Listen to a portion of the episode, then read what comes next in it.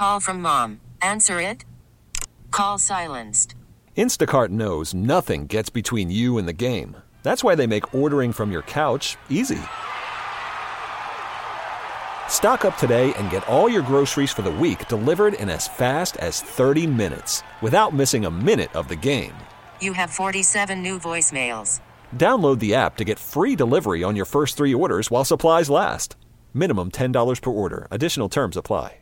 We really need new phones. T-Mobile will cover the cost of four amazing new iPhone 15s, and each line is only $25 a month. New iPhone 15s? Only at T-Mobile get four iPhone 15s on us and four lines for 25 bucks per line per month with eligible trade-in when you switch.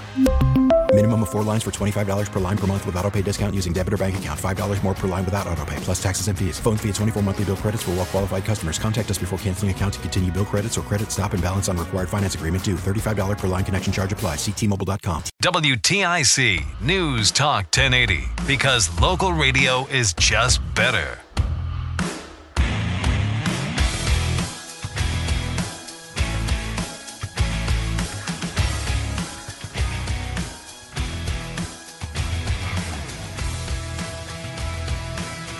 Am I supposed to be talking? I can't hear anything. I'm trying to get my earbuds to work here. Sometimes they just don't uh, make a connection. I don't know. I don't know. It's not like professional equipment. 860-522-9840. I'm working on a, um, you know, I'm just going to collect all of his misspeaks. I love his misspeaks. Independent analysis, they, uh, excuse me, independent analysts have confirmed. So we're going to continue to responsibly use that national asset, the strategic petroleum, strategic petroleum reserve. Gene and Harwinton, what's going on, you miserable, depressed Hi, person? Feinberg. How the heck are you? Hello, Gene. I was just going to say I was listening in on your conversations, and I lost my dad a few years ago, and I was helping my mom clean the house out, and I came across a shoebox. My mm-hmm. father saved everything.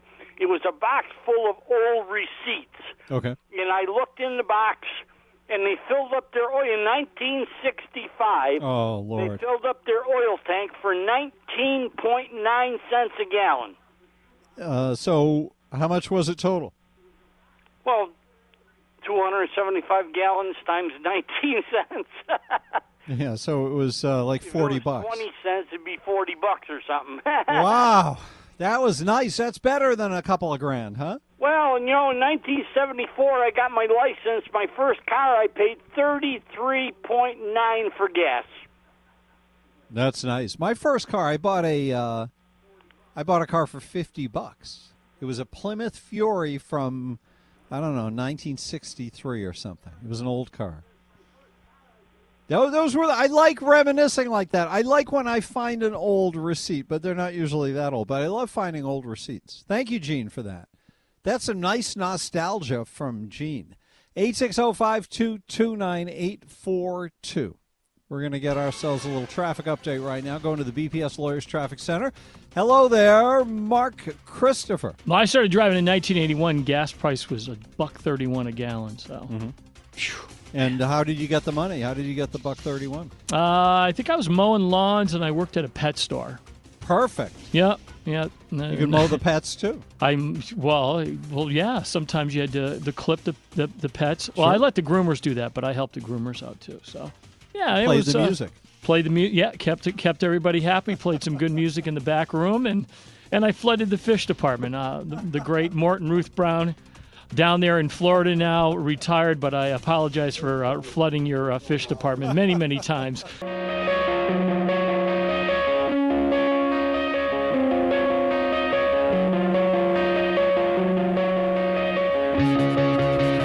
WTIC, good afternoon. I'm really excited about this segment. Renee Coleman Mitchell is joining us. She was the Commissioner of Public Health under Governor Lamont until May of 2020 when he fired her. This was the early stages of the COVID crisis, and she's filed a federal lawsuit. She did file one uh, many months ago against the state of Connecticut alleging racial discrimination. And in the CT Examiner, she has a uh, an op-ed piece. The title is "Former Lamont DPH Commissioner: Governors politics caused needless deaths. Joining us now, Renee Coleman Mitchell. Renee, thank you for being here once again. And uh, hang on, I'm trying to get you on the air. There you go. Yeah. Thank you for being here. Absolutely. Good afternoon, Todd. Good afternoon to you. Tell us about why you are out there making this case during this election year.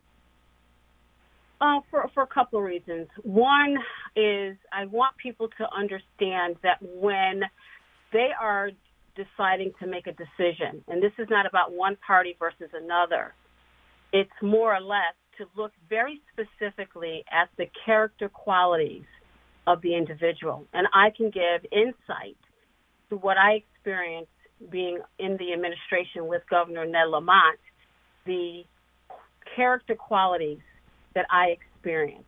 And one in particular that you've all heard me speak about is the fact that needless deaths occurred during COVID 19.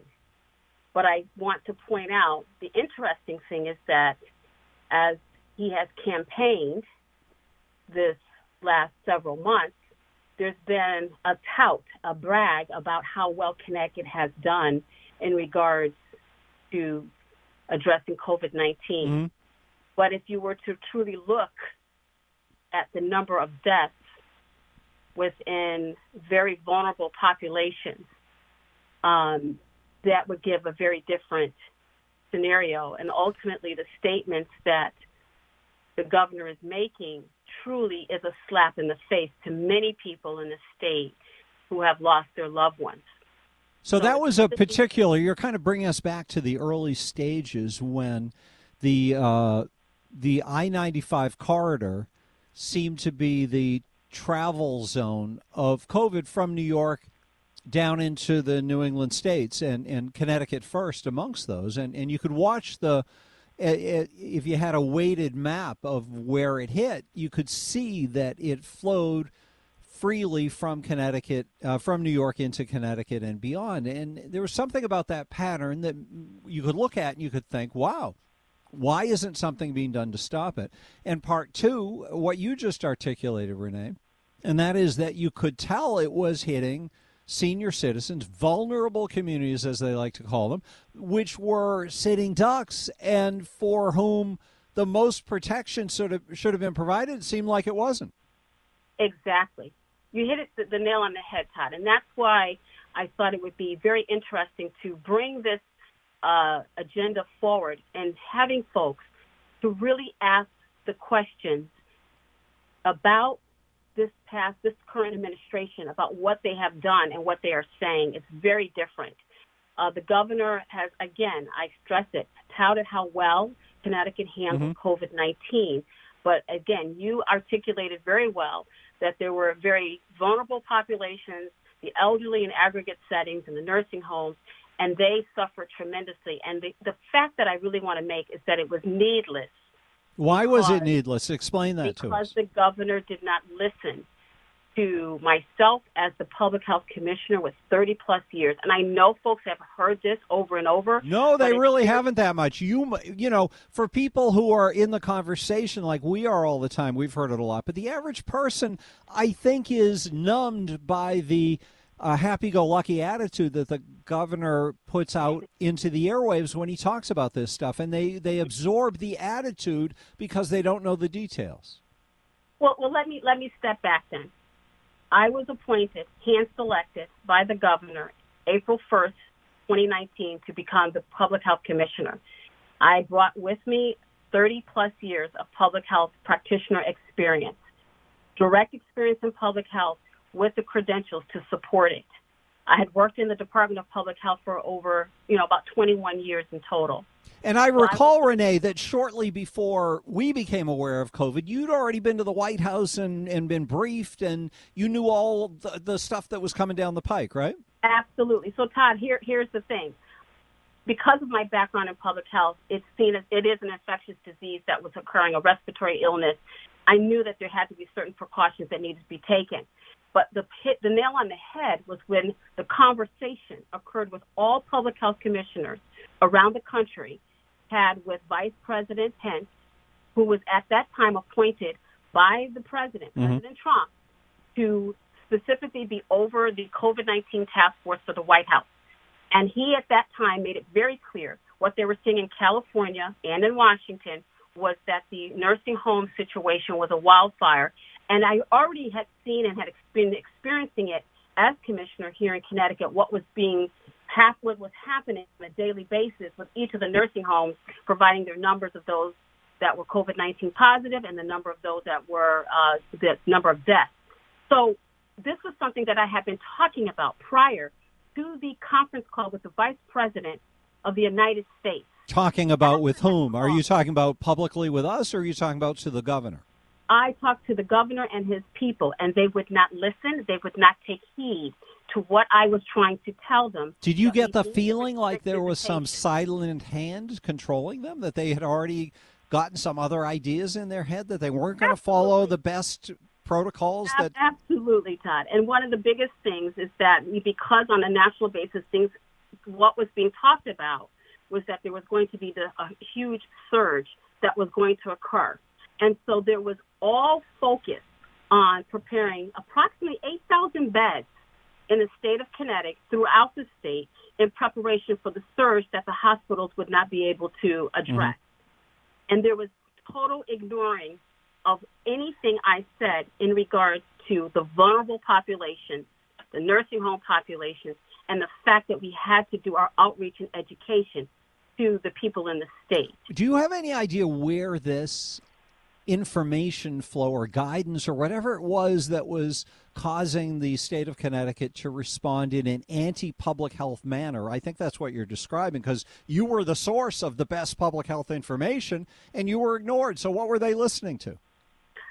In February of 2019, I'm sorry, 2020, the governor appointed the former, at that time, he was the Commissioner of the Department of Administrative Services, Josh Geballe, as his incident command lead to the COVID 19 response in Connecticut. That was February 2020.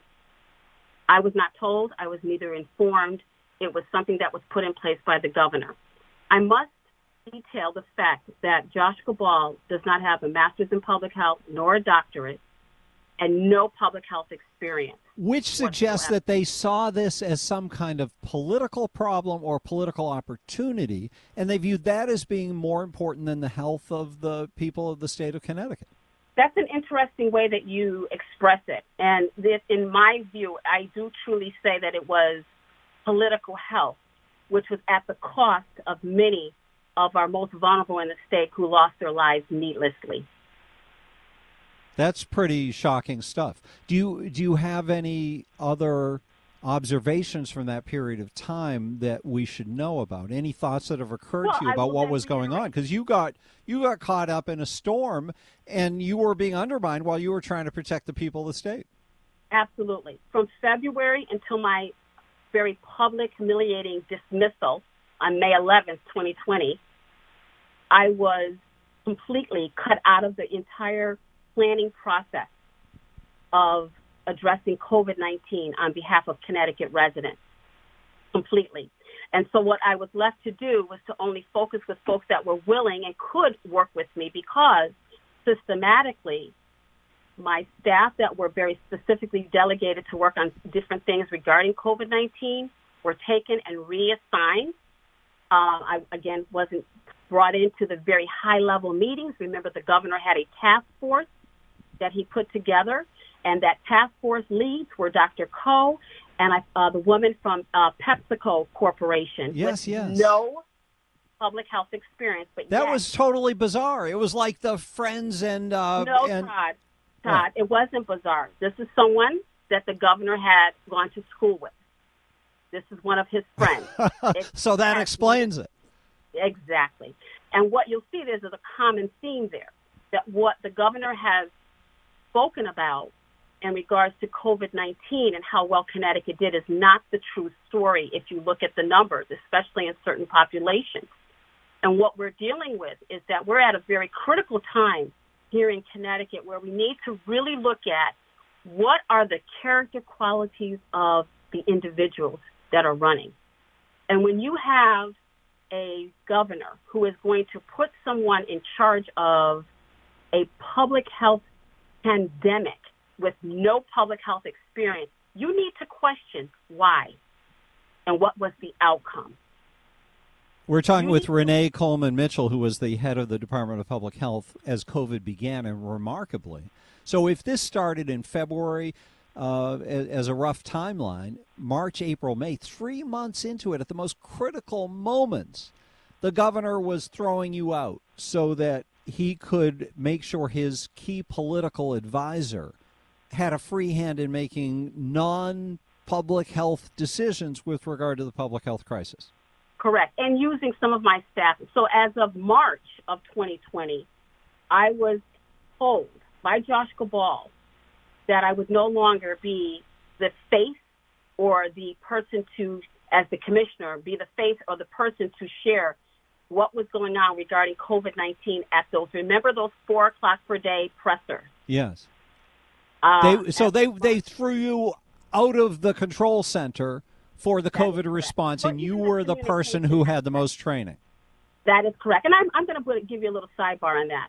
Whenever you have a public health crisis, it's very important for the public to be well informed and to allay concerns and answer questions, and for them to have continuity in seeing the person that's in front of them giving them information. Well, wait a sec. If if the governor's office wanted to remove the continuity and the familiarity with the face of uh, who was educated and understood, they must have had something else in mind.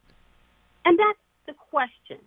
Why would the governor remove the public health commissioner from her duties with 30 plus years experience during the worst pandemic of our lives in the past 100 plus years now, right? Yeah, what's the answer to that? What's the answer to that? And I think that's a question that he could best answer, right? But I do know that it was political health instead. And that's the thing that gets me because needlessly lives were lost. It makes you look at the character of the individual and say, what was his agenda to allow such, you know, atrocity, I call it, to occur? No, I think you're right, but my read of the governor is he doesn't measure. he doesn't care what happens to people. He cares what happens to him. And that's what needs to be thought about, needs to be questioned when people are making decisions. Again, let me give you an example. There, my staff were removed from me, reassigned. Excuse me, Renee. We've just got about 90 seconds, but keep with that thought. Go ahead. Right. And I really want people to look at what we're dealing with in regards to character qualities of this governor. Yeah, be specific though. What do you, what I is it you think? When I was fired, humiliated and fired on May 11th, he called on May 13th. He made very key specific assurances that he would help me move forward in light of the fact that it had now gone national. It is now, what's today, the 19th of October. I have not heard a single word from him. He has gone silent. In two and a half years. says- this is a man who says one thing but does another. So you're saying he you were a national figure in the public health industry. He crudely whacked you out of your position, and that caused a damage to your reputation and And, my career. and to your career. Yes. And he did, and then he made assurances to you he was going to make you whole, like Absolutely. uh, benefits, continued benefits, Absolutely. and severance pay, and that never happened. Absolutely. Nothing has happened. He's gone radio silent. This is Ned Lamont in a nutshell. Like you are the, um, I don't even know what the, what the word is, but you symbolize the way he does business. Absolutely. And again, I say he touts and brags about the diversity in his administration. Believe me when I tell you that does not cancel out the discrimination that occurs not only at the department, the Department of Public, within the Department of Public Health and myself, but other departments. Yes, but but what we're talking about is tokenism.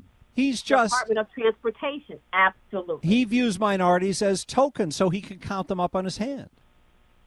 And that's what's happened in these last several months. All of this, all of a sudden, crime is an issue. Where crime has been rising for the last couple of years. All right, And Renee, now- we're out of time. Can you come back and visit again? Absolutely. All right, Renee Coleman Mitchell, former eh, head of the Department of Public Health. I'll, I'll tell you in a few minutes how you can get that article that she wrote. Thank you so much for being here, Renee. Great to talk with you again. Thank you for having me. Take All righty. Renee Coleman Mitchell. That's a there it is. Everything. Call from mom. Answer it. Call silenced. Instacart knows nothing gets between you and the game. That's why they make ordering from your couch easy. Stock up today and get all your groceries for the week delivered in as fast as 30 minutes without missing a minute of the game. You have 47 new voicemails. Download the app to get free delivery on your first three orders while supplies last. Minimum $10 per order. Additional terms apply. We really need new phones. T-Mobile will cover the cost of four amazing new iPhone 15s, and each line is only $25 a month. New iPhone 15s? Only at T-Mobile get four iPhone 15s on us and four lines for 25 bucks per line per month with eligible trade-in when you switch. Minimum of four lines for $25 per line per month with auto pay discount using debit or bank account. $5 more per line without auto pay, plus taxes and fees. Phone fee at 24 monthly bill credits for all well qualified customers. Contact us before canceling account to continue bill credits or credit stop and balance on required finance agreement due. $35 per line connection charge applies. Ctmobile.com. After the end of a good fight, you deserve an ice cold reward. Modelo is the mark of a fighter. You've earned this rich golden lager with a crisp, refreshing taste. Because you know the bigger the fight, the better the reward. You put in the hours, the energy, the tough labor. You are a fighter, and Modelo is your reward. Modelo, the mark of a fighter. Drink responsibly. Beer imported by Crown Port Chicago, Illinois. I've been telling you about Ned Lamont for years, right there in a nutshell.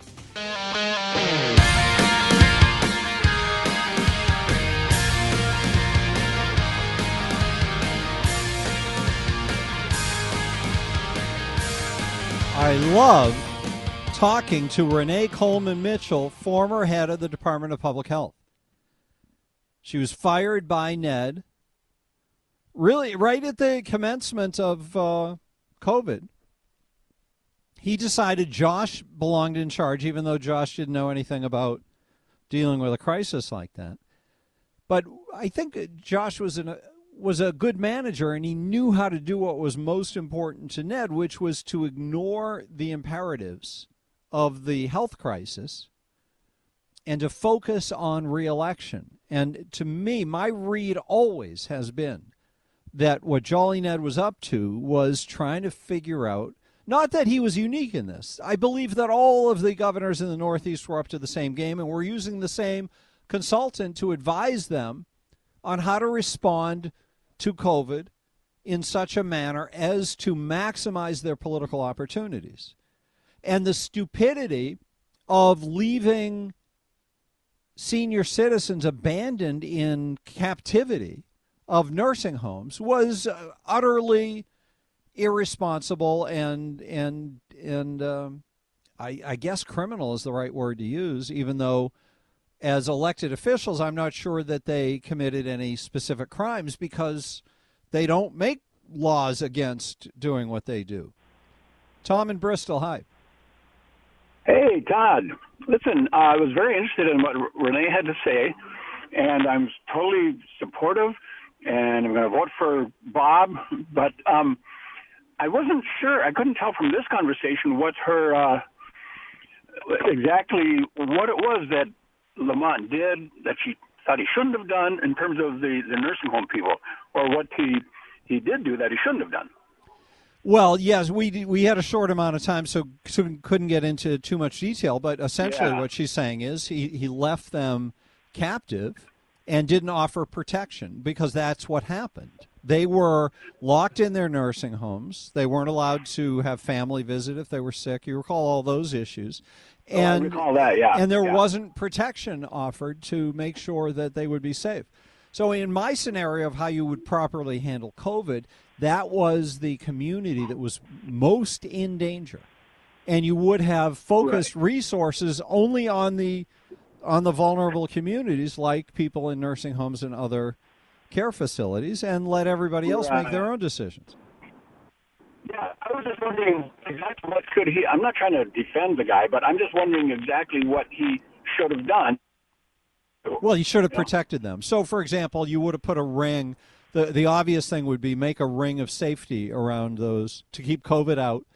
And and you recall that one of the issues nursing homes had was that there was a free flow of employees from one nursing home to another because they would have multiple jobs. So that would have been the thing where government would have done an emergency intervention if it cared. Bunker those people down, pay them extra money up front, and keep them living at the nursing home and make sure that they weren't going out and spreading disease into the nursing home. There, there's one obvious explanation. Thank you, Tom. I got to hold you there. Live from the NJ Diet Studios on WTIC News Talk 1080.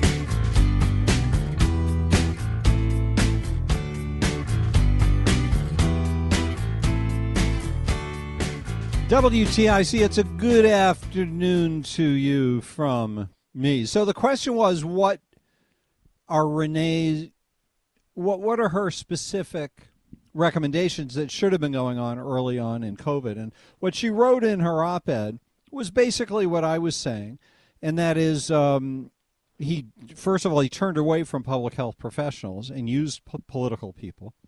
She says, Why did the governor's administration focus on statewide bed availability, ignoring the fact that the most vulnerable populations, nursing home residents, communities of color, and underserved communities, should have been the priority back then?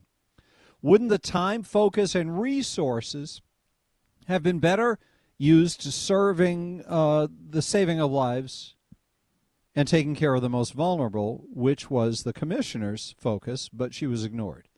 Why did so many nursing home residents lose their lives when precautions could have been taken and the commissioner not have been ignored? So, you know, this is focused on her perspective as being the person who knew what you should do and being ignored, but I think it's self explanatory that if you were the one sitting there and you had experienced people and educated people in terms of public health, and you saw a public health crisis coming, the first thing you would do is say, okay, who's most at danger? Who's most at risk? Because I'm not going to shut down the whole state. That would have been my reaction. I'm not going to shut down the whole state. Tell me who needs protection, and we'll give everybody else the information they need to navigate their lives as safely as possible. That seems obvious, and, and that obviously wasn't done. We can talk more about it later, but Joe Markley joins us now. He's a regular at this time, except he had a very leisurely last couple of months, and we haven't seen him much. nice to have you back there, Joe.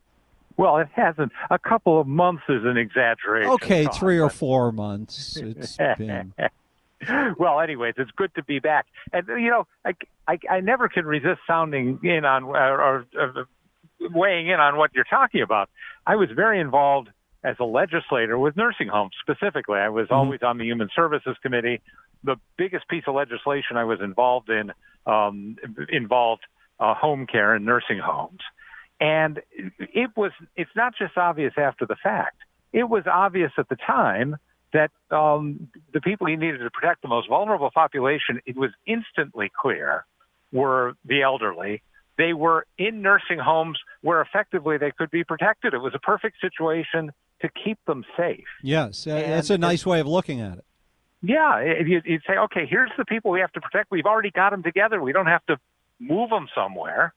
All we have to do is put um, uh, policies in place. But Joe, there was the challenge of one them being held captive and two them being cared for on a daily basis by people who weren't making a lot of money and would tend to have multiple jobs in similar facilities. So they would leave one nursing home and go off to the next nursing home. So really you would need a very invasive kind of response to create a secure atmosphere wouldn't you? But, but as you said, so much less invasive if it's targeted to this very small part of the population, both the um, people at risk and the people caring for them, versus saying, let's shut down the whole state. I mean, talk about invasive. Yeah. Um, and if it costs the state money, again, as you suggested, um, you'd say, how, how much cheaper would it be to give the nursing home workers uh, a little more money to make sure that they can um, they could confine themselves to one nursing home and uh, and maybe even get more people if you needed to into that industry temporarily by offering a a, a premium uh, rather than shutting down the businesses of the whole state. We still would have been uh, far far better off, and it isn't something simply after the fact. It's something that um, I think in real time sure right then. You were saying it. I was saying it. A lot of people Yeah. were saying it, and I think it's obvious. It's not like we're brilliant. It, No, it's it's plain as day. That's right. Now, the the trouble with it politically, electorally, is that all of this is ancient history. So I feel like it, it, Governor Lamont could really be taken to task for this, but basically the voting population, I believe, has has moved on. And to bring it up at this point, um, it, it, I, I don't think people would respond well to it. I just don't think it's it should be a vulnerability because I think he handled it very poorly.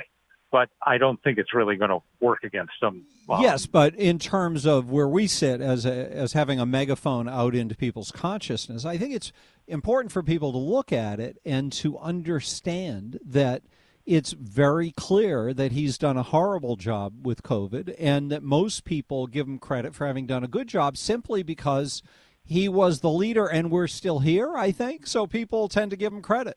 Like, what else was he supposed to do? He had a big crisis on his hands. Well, he was supposed to make some good decisions instead of horrible ones and save lives instead of allowing 11,400 people to die. The, yes, the uh, the only thing he did to earn him this uh, good good vibration uh, after this disaster was going interrupting your show every day um, and asking Josh what was going on. I mean, and really, for that alone, he should be thrown out of office. That's right. We should elect Josh. He was running the state. Yeah, you know the trouble with the trouble with pinning anything on Lamont is is epitomized by your nickname, Jolly Ned, um, because I, I it, unless you can make him a little bit of a laughing stock, unless you can expose him as you've tried to for these four years, as a guy who's just in over his head, people look at him and say, well, he seems like a nice guy. He seems like he's trying hard, um, all those kinds of things. And the fact is, he's just kind of getting by on a smile and not much. Um, and and that's all people like require of him, remarkably. That's all. That's right. That's all they're expecting at this point, and that's a shame because uh, Connecticut deserves better. But this is the uh, miraculous thing, I think, of his mode of navigating life as a blessed human being who has disproportionate power in, direct inversion to the actual efforts and contribution that he's put out into the world. And and most of his energies, it seems, have been focused on how to mitigate that unfortunate circumstance. Because really, being born into one of the filthiest rich commu- uh, families in in your community is a horrible thing to try to survive. And his way of surviving it was to become a con man, was to trick people into thinking he was a lovable character so that they would ignore the fact that he had all these blessings and not expect much of him. It- it- certainly, there's a and there's a kind of a sense of entitlement about the fact that with a very thin resume, he would wake up and say, you know what, I ought to be is a U.S. senator or the governor or something like that. But really, I'm I'm I'm made for bigger things. Uh, I don't think he was made for big things at all. I think that he was made to uh, enjoy his millions and uh, and and maybe not make any great impact on society. But he had uh, ambitions, or perhaps his wife had ambitions for him, and uh, now we're stuck with them, And whether we can get rid of them next month or not Let's is, uh, hope. is a open question. Oh, let's hope. But I don't think it's that he has some high sense of his own possibilities uh, being deserved. I think he just understands that when you're rich, you can do whatever you want. And therefore, why not buy yourself some kind of stature that matches up to the importance that was assigned to you at birth? And I think it's that disparity that drives him, that he's he's been the, the, suggestion of being born so wealthy is you must be a person of some magnitude and therefore he wants a credential that give makes him look like he's a credible human being not just tagging along with his wife you know, this is why I think it's important that people look for politicians that believe in something and not just in themselves. Um, it, it, if you're talking about somebody's principles, you have something to judge them by. And on, on principles, on the principles that Ned Lamont uh, advocates, I would reject him, and I think honestly, a majority of the people in the state are, re- are, would reject him. That he's a he's a full-blown progressive. He's well to the left of of the voting population, even in Connecticut. Yep. But if we make it all into something about um, what my talents are and what my abilities are, it becomes far harder to judge a person. No, you're Um, right. It, it, yeah. it should all be based on principles, the stated principles that you're going to live by, and your proven ability to do it. So that's why we can look at things like his response to COVID and see that he clearly doesn't have any principle, any principles that he ascribes to when he's doing this kind of thing, except his own political survival. Yeah, yeah, and and I don't know what his. You know, we've got these polls. Um, there was one a few weeks ago that had him um, comfortably ahead in the governor's race, and then the one that came out from Tony Fabrizio just a couple of days ago uh, that had him up, I think, just six points.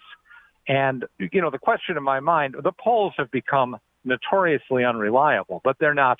Let's say they're they're not totally unreliable, but they're they're nothing you can you can bank on. I don't know if this is an indication of a race that's tightening, or if it's simply two different polls giving two different results. I would expect the race to tighten. If the first poll had had Lamont up something like 15 or 16 points, I don't see that kind of a margin for him. Um, I think that there was still a lot of room for Stefanowski just to pick up Republicans uh, in that poll. I think he was just at 70%. So as Republicans come home a little bit and so forth, uh, the race would be bound to tighten. You know, whatever happens at the top of the ticket, Todd, um, it's going to be very important for everyone else who's running. And I think that one of the most interesting things is we've suddenly got two competitive congressional races in Connecticut, something we haven't had for several cycles. Um, very visibly, George Logan against Jahana Hayes in the fifth district is a, clearly a close race. And I think that Mike France has sneaked up on Joe Courtney in the second district. And that's often a very difficult district to predict and one where incumbents can get surprised. Um, but I think both of those races could be extremely competitive, but a lot of it's going to depend on on what happens at the top of the ticket. And uh, even if Stefanowski, uh, even if Stefanowski loses, if he's within two or three or four or five points, that's a lot different than if it's uh, ten or twelve or, or fifteen points. Well, don't you Logan assume it's in?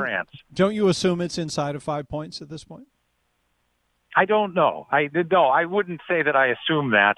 Um, I would hope that it is, but I'm not. I'm not sure that it is.